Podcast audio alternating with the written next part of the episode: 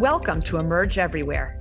I'm Jennifer Tescher, journalist turned financial health champion. As founder and CEO of the Financial Health Network, I've spent my career connecting forward thinking leaders to the growing FinHealth movement. Now I'm sharing these conversations with you. Discover how these visionaries are challenging the status quo and improving financial health for their customers, employees, and communities. My guest today has spent nearly three decades at the intersection of education and work. As CEO of Jobs for the Future, Maria Flynn is working to align these systems in a way that benefits both workers and employers in an ever changing economy. She's a master convener and knows the power of bringing together competing interests to create dynamic and sustainable solutions that work. Welcome to Emerge Everywhere, Maria. Thank you so much, Jennifer. It's great to be here. Um, and here being you're in Boston, I think, today in your yes, office. Yes, I am. I am. So, as I understand it, um, the organization you run, uh, JFF or Jobs for the Future, was founded back in 1983 because the co-founders were motivated by uh, workers who were losing their jobs to automation. That sounds awfully familiar.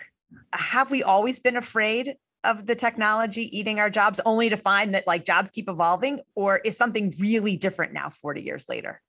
Yeah it's a great question. I think a lot of things are the same and then i think some things are different right? So as you said we were founded almost 40 years ago which is kind of hard to believe in a lot of ways.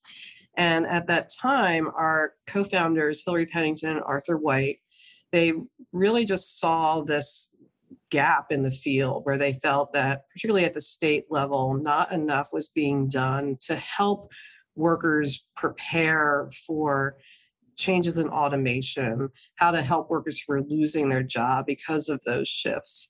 And so we really started out working with a couple of states like Connecticut, um, Arkansas, back when Bill Clinton was governor of Arkansas, to really help leverage research to forecast what the jobs of the future were going to be, to help people develop the skills that they were going to need to take those jobs, and then to reimagine like what should the workforce and education system really look like in the US, right? So here we are, um, almost 40 years later, uh, still at it. I think to think about just how different things were in 1983 in terms of you know where we were you know without internet without our iphones right? Um, uh, with um, without kind of the real-time labor market information providers we have uh, today trying to do this. And then here we are now probably in a more critical time than we've ever seen right? Where the, the issues of education and work to me are just at such the forefront across all the issues that we're dealing with in the US, whether that be um, structural racism, whether that be the political divides that we're feeling. Um, to me, it all comes back to these core issues. And so at JFF, we're, we sit in this kind of unique position between education and workforce and policy and practice. And I like to think that back in you know the 80s that Arthur and Hilary were really ahead of their time. And I like to think that JFF we we always work to to kind of keep ahead of the field and to be skating where the puck is headed, so to speak. Um, so that's you know that's where we are. I think that the debate around the future of work is still critically important. I feel that in a lot of ways it is too much a debate and not enough action. Uh, but we can dive into that some more. Yeah, you know, as you said, the changing nature of work was a hot topic even before COVID 18 months ago. And, you know, between the pandemic and the racial reckoning that's ongoing, um, the rise of this idea of stakeholder capitalism and just the staggering, staggering amount of student debt in this country, the role of work and education are, you know, at the center of the of the discussion. I agree completely. So as your organization works towards its mission of access to economic advancement for all. What are the biggest obstacles to achieving it? Like how do you even know where to start? Yeah. Yep it is a it's a very complex issue. Um, i think how the organization has evolved you know since our founding is that we over the decades, we continue to add, you know, kind of additional levers that we're pulling, right, in advance of our mission, right, and to really try to drive the conversation, to drive impact, to drive outcomes. And I think it's important to like think through how there are both kind of supply side levers and there are demand side levers that have to be pulled. And uh, what I love about JFF is that we are able to play a role across those. And so, first and foremost, I think on the if you think about the student or the worker, I like to think about how do you help people find their path? How do you help them finance that path? And how do you help them flourish like in that career that they choose? And I think where we are as a nation is that there are pretty huge obstacles in each of those three buckets. So I think in terms of, you know, finding, you know, whether you're looking at a college or you're looking for your next job or you're looking for an apprenticeship, it is hard for individuals, for families, even for you know community-based organizations to really have a clear navigation system to help them figure out what are the best options for me. So I think really trying to tackle that question of navigation, accessible data, um, actionable data is is really at the forefront of our strategy right now. Also around finance, you mentioned student debt um, you know, interest, very interesting, important conversations happening in DC right now around free college, around doubling Pell, and so forth. But that's not the whole, you know, issue, right? There's more that needs to be done. Um, a lot of those conversations, in my opinion, are very disconnected conversations around traditional higher ed financing is really disconnected from discussions of workforce training. So we need to keep pushing kind of this conversation and bringing, you know, kind of back the reality of like, what is this really looking like for individuals, particularly for people of color? And then this idea of flourishing in your career, um, thinking about what supports are needed, you know, at the workplace, how to think about, you know, the, how the various public funding streams kind of come together or not to help a person advance. And so just an enormous amount of work to do kind of in those buckets. And then on the employer side, uh, while I think the good news is that we have seen a lot of promising kind of corporate practices over the past uh, few years. There is still a lot that can be done both to really transform hiring practices, to be thinking through um, what are alternatives to the four year degree as you know a, a critical hiring signal, to be thinking through how more diverse pipelines of talent are developed and what partnerships need to be put in place for that. So that's just like a, you know, some of the current top of mind issues that we're looking at. But as you said, it's it's very complex. It requires the input of multiple stakeholder groups, right, and kind of across this complex learning to work ecosystem. Um, and I know that's how our organizations kind of are similar in that way, where we think a lot about the interconnectivity and the importance of, of bringing people together um, in new and different ways. Totally. Um, and I was thinking that as you were describing this find, finance, and mm-hmm. flourish. I just love that, um, both because I like alliteration, but it's a it's a very helpful uh, categorization of the issues um, and thinking about it both from the demand and the supply side. Um, and of course, I think a lot about um, the flourish part of it.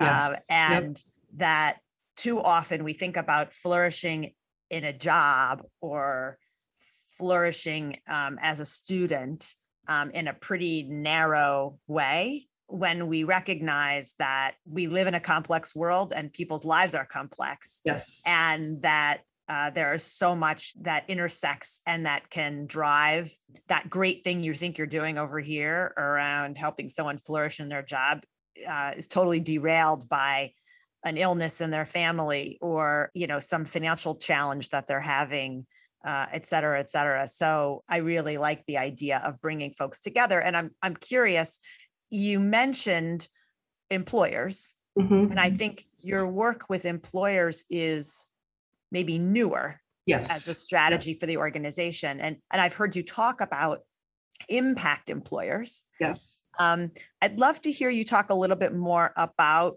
um, why JFF started working more with the supply side, if you will? And uh, what does it mean to be an impact employer in your mind? Yeah, absolutely. So, while I would say throughout our history, we have always kind of worked on both sides of the supply demand coin. About three years ago, we believed that we needed to take more intentional steps to work directly with corporate players, and that there was an important role that JFF, as a mission driven nonprofit, could play in helping to shape the conversation to help to promote more equitable strategies and so forth. And so um, we launched the corporate action platform about three years ago with some initial funding by uh, JP Morgan Chase. And we have used that. It's primarily targeted to Fortune 500 companies.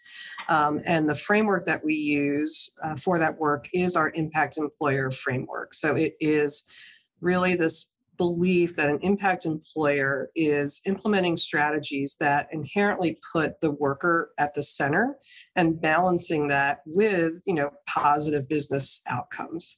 Um, but it's thinking through uh, kind of those like traditional pieces like hiring and retention and advancement but also looks at issues like total rewards. It looks at issues such as ethical offboarding when that becomes a factor and really helping employers learn from each other around what are the very practical action steps that they can take towards really becoming a true impact employer. So that work is partially um, convening and peer learning collaborations and other sets of activities with employers.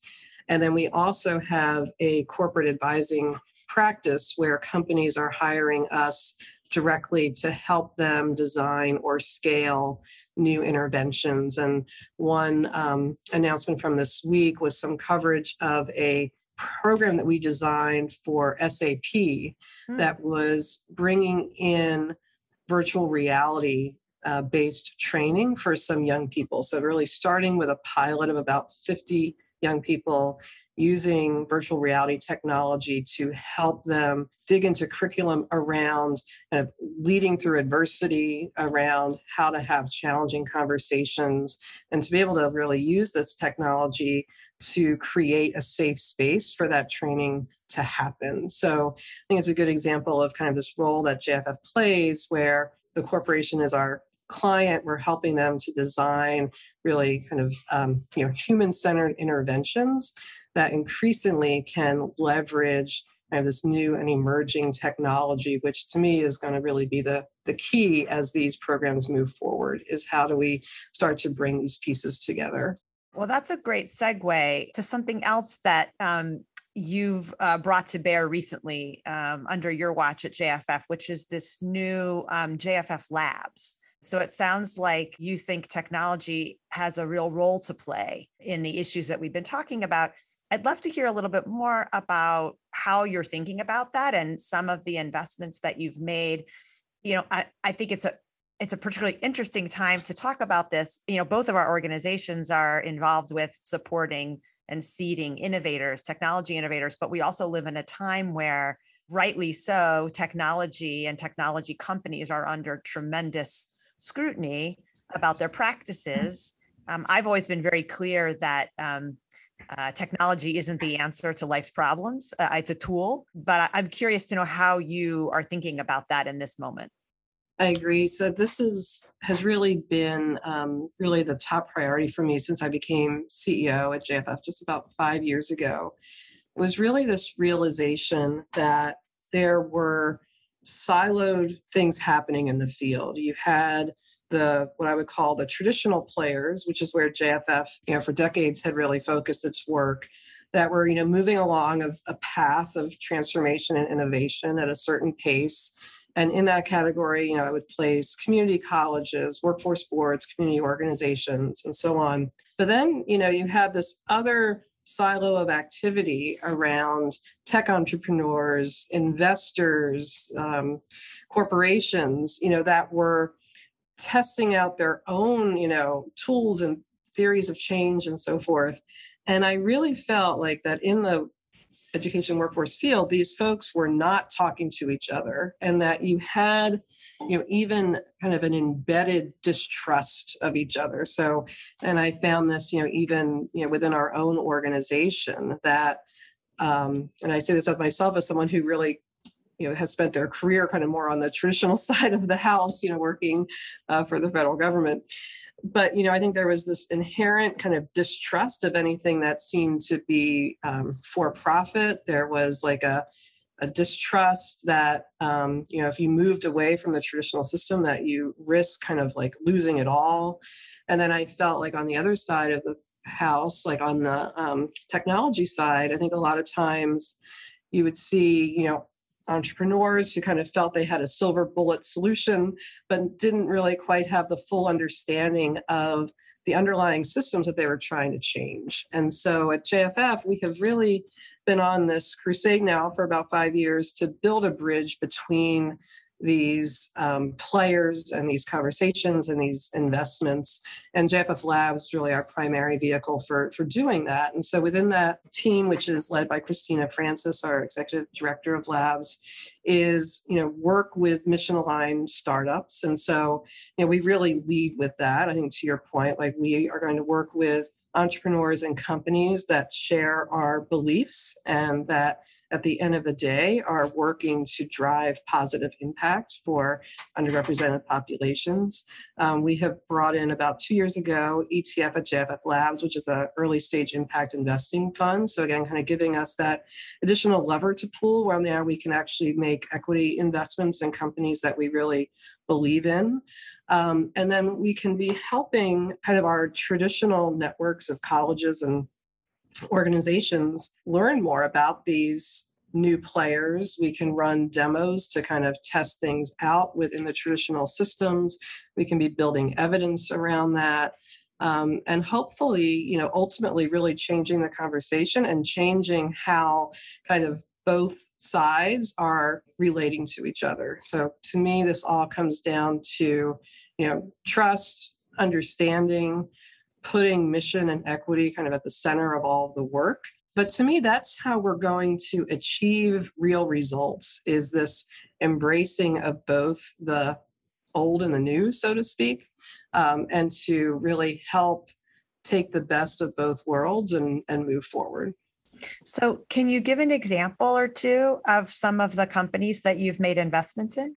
Yeah, absolutely. So, we we invest again kind of at this like intersection of education and workforce particularly around solutions that are designed to help individuals advance in their careers uh, including kind of the support services that are needed for that. So one is Edquity which is has been a really exciting company to watch um, over the past year and a half, where they help provide emergency aid, um, particularly through community college systems for to students. Um, we um, are an investor in CellEd, which is a digital solution really geared to help frontline workers enhance their skills. So, really designed around micro courses and, and content and very easily accessible. Climb Credit is another, which is really related to that finance uh, bucket I was mentioning before. So, continuing to look at innovative financing strategies um, they're a great example of that, um, which is also kind of tied to our Financing the Future effort. But there are a lot of great examples out there, new technology approaches to work-based learning opportunities, to project-based learning, um, different, you know, job boards designed for different kind of segments of the market. So it's a it's a it's a hot market right now. Lots of sure lots is. of innovation happening, um, and it's sure great is. to be able to kind of have this you know kind of small role that we can play in the market to really invest where we see you know great bets being uh, made yeah well i couldn't agree more we have a similar strategy as you know and you know we share a couple of portfolio companies we're, we're also investors in um, Edquity and uh, and Climb Credit. So um, it's good to be in your company. You know, you mentioned your long career in government prior to coming to JFF, and I want to get to that in a minute. But you also uh, earlier talked about all of the policy activity going on mm-hmm. around a whole range of issues, leaving aside sort of college and free college student debt for just a moment. as you think about what's happening in Washington and in some cases at the state level, where do you see the most opportunity or the most need to take action? right where can federal dollars or hmm. federal direction, federal requirements make the biggest difference here? Is it is it around what employers can and can't do as it relates to their employees? Or is it more on the systems and market side of the equation? I say it's on the system side of the equation. And I think I'm I have two major kind of points of view on this. One is near term, right? So um, with the reconciliation bill that is being negotiated now, mm-hmm. um, you know, we're looking at a hopefully pretty significant investment in workforce development, really at unpre- unprecedented levels, which is really exciting in a number of ways and is something that JFF has been really strongly advocating for. Um, even though the House and Senate are, are, at very different levels, even if you went with the lowest numbers, it's still a, a huge increase to the status quo. And so I completely like support and understand the need for us to get dollars into the field now, right? To help with the upskilling that's needed to be able to ensure that the infrastructure investment is actually going to be able to um, happen, right, with the skilled workers that they need. Um, so, very much believe in that.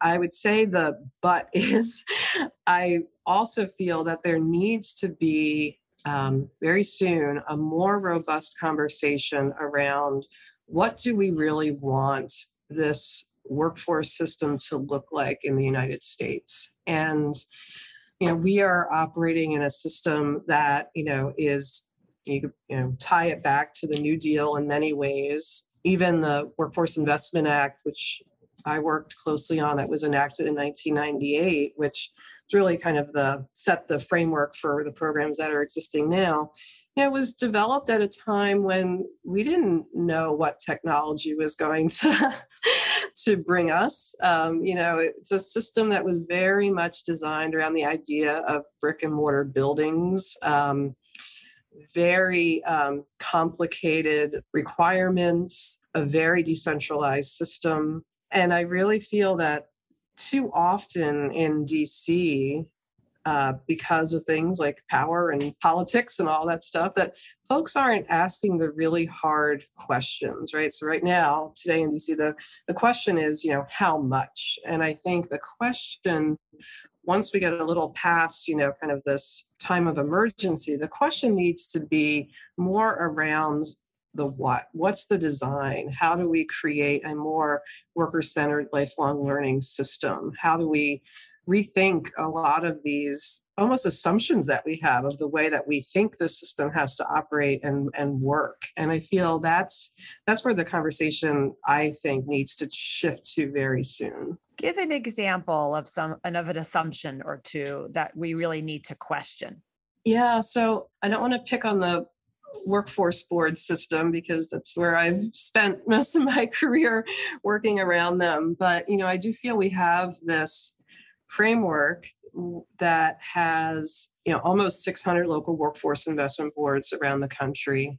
Uh, my home state in New Jersey, for example, has 21 counties, and I believe they still have probably 17 or 18 workforce boards, which means that each of those boards uh, directs their own funding, has their own executive director, probably has slightly different rules and regulations. And tell the listeners what, what do these workforce boards do actually?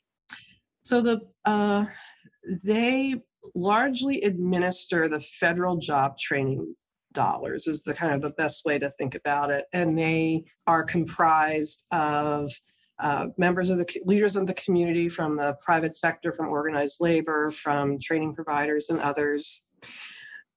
But I think you know where I feel the conversation kind of gets lost is um, you know the labor market has changed, right? It's like yes, at the end of the day, it all comes down to community and regional economies for sure.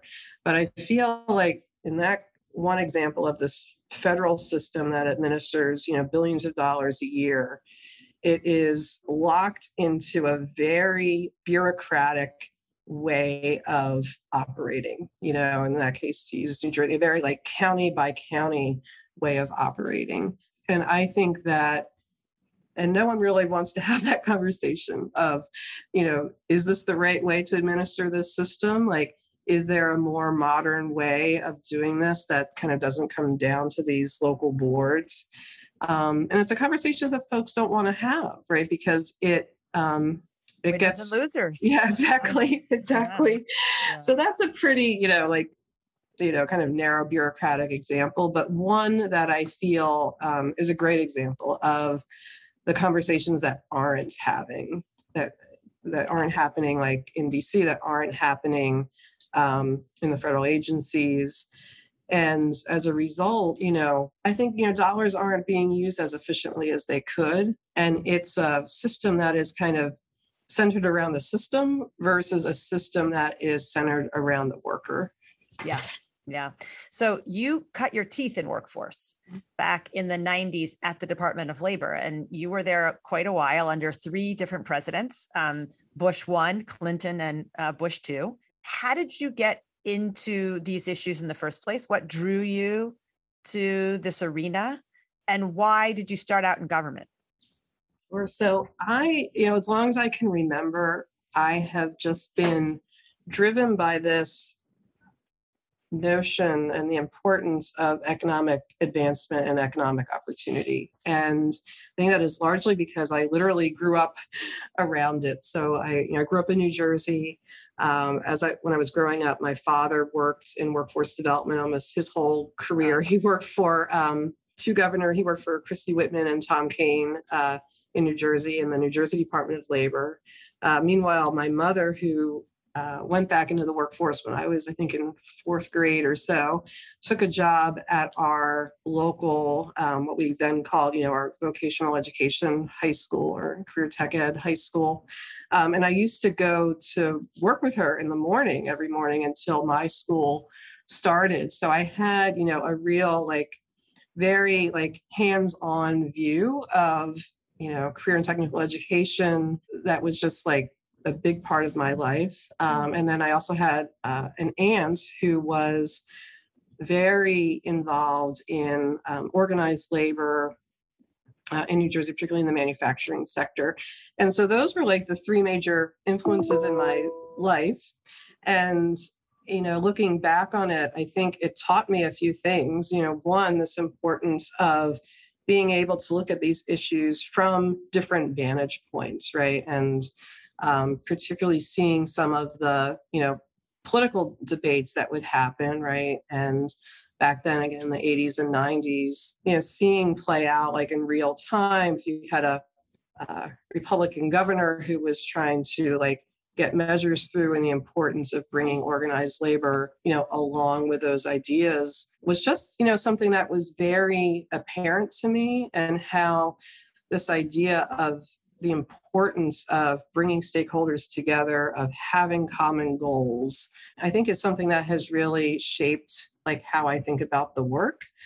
Uh, so as I joined the U.S. Department of Labor right out of school, I loved my time there. I had incredible opportunities uh, uh, under each administration, uh, things that very much, uh, you know, I think drive a lot of my work uh, at JFF. So, uh, again, kind of these connections between education and workforce, uh, the importance of federal agencies working together um, on initiatives, the importance of driving innovation but ultimately decided to leave because I felt that that last part of driving innovation was hard to do from within the federal government like even in the most kind of positive political climates it's it's hard to do and so that is what took me to to JFF in 2007 At which you've learned it's also hard to drive innovation yes exactly in the private sector Exactly. or out in the world. Um, exactly it's just hard. Um, I can totally understand your uh, your your your quest for where can I do the most good. Yeah And um, you know, every place sort of has its pros and its cons, I guess. I think we both are old enough now to have the perspective uh, on that. And clearly, your time in government is uh, such a critical part of the way in which you're able to operate and recognize that it isn't any one of these entities, it's all of them Absolutely. working together. Yep. Um, you know, I want to talk about something uh, because you just you just raised it. Um, I want to talk about worker voice. Mhm. Worker voice. This is this hot Yeah. phrase at the moment, as if we've never thought to talk to workers before. But I like very much the idea that there's this recognition that we need to center workers. Mhm. Um, we need to make sure we're hearing them. It, what made me think about it is you talking about the unions. Yep. When you think about worker voice and how that plays out in your work today and the others that you're working with, make it a little more tangible. What does that mean? What should people be doing? How what what are the right ways to engage workers in uh, these policy discussions and frankly in these programmatic discussions? Talk a little bit more about that. Sure. So I think on the public sector side, I do believe, you know, we need to be looking at how to get the voice of the customer um, more at the you know decision making table or in those design conversations. And i feel that you know over the years different things have been tried around well you have to have you know this type of representative sitting on this council or this board. I think in the past a lot of that has been pro forma unfortunately right? So i think really stepping back and designing you know from the start like how do we um, have real human centered design approaches and conversations from the beginning uh, is just critically important. I know um, during the Obama administration, there was some work done in that area, like through the Department of Labor. Uh, I'd like to see more of that happening. So I think you need to have incentives, right, to kind of help the bureaucracies move in that direction. I think you also need to the federal government needs to be able to be okay in providing some additional flexibility, right? Where I think that that just does not exist now when it comes down to really technical things like cost allocation and that those types of requirements.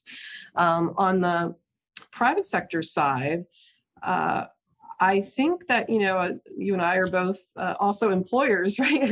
Part of our roles, and I think we're seeing that like this isn't going to be optional, right? I think workers today um, expect to have a, a voice, expect for their voice to be heard, expect for action to be taken, you know, as a result of that voice.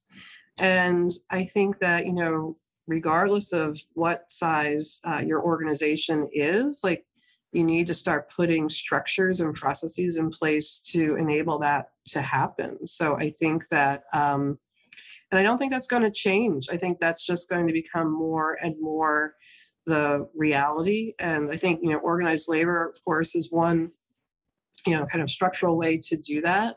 But even, you know, having more informal mechanisms to kind of make worker voice uh, a big part of decision making, of policy development, um, and so on, I think is going to be the way that we move forward.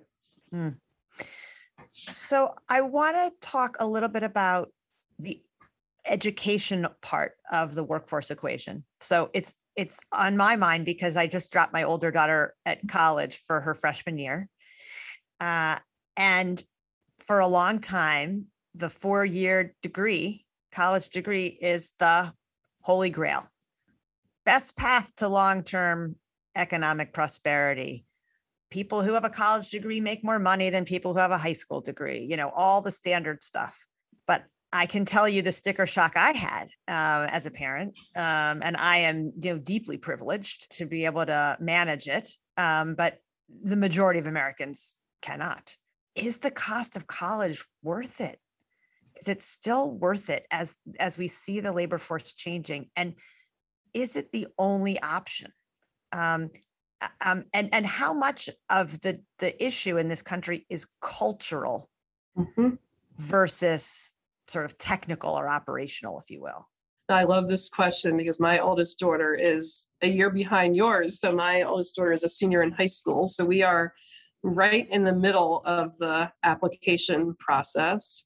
Um, I'm also, you know, acutely feeling my privilege as we go through the process. And I have to say that even though I've worked on these issues again my whole career, it has been really sobering to me, right? To see, you know, you hear about the prices, but until you yeah. see the prices um, as a consumer, it's it is um, it's really shocking. Um, and again, even though I have kind of conceptually like known this for a long time, like just seeing how hard and opaque the decision making process is is also um, stunning uh, mm-hmm. in terms of the assessments that are taken, the platforms that are used, uh, the information that's available from the colleges. Uh, it is very bureaucratic. It is really structured in a way that I feel, you know, underscores elitism. Um, and it's deeply troubling. And this summer, as we were doing some college tours, my daughter said to me, Mom, you know, this process is really weird. And I said, Yes, honey, this is a really weird and troubling process. Uh, and so I feel that, you know, higher ed was ripe for a disruption pre COVID. I think the past 18 months have sped up uh, that reality. My concern is that by and large, traditional higher ed is extremely slow to respond. In some cases, I think they might say the right thing, but the actions don't measure up. Um, and I think like I would almost take like the real elites, like the Ivies, like out of the conversation, right? Because they're kind of gonna continue to do their thing.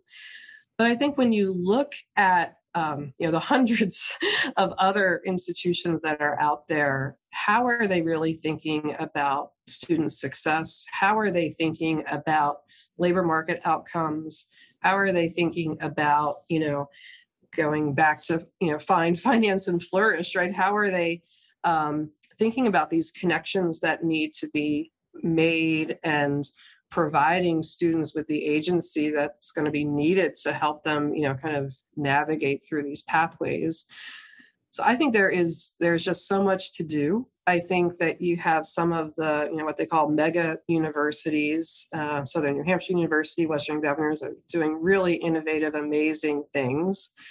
Um, you know there's part of me that like thought you know maybe my daughter should like get an apartment somewhere get a job and you know get a degree at Western Governors, right? But I think to your point around culture, like we're not kind of all the way there yet as a society, unfortunately.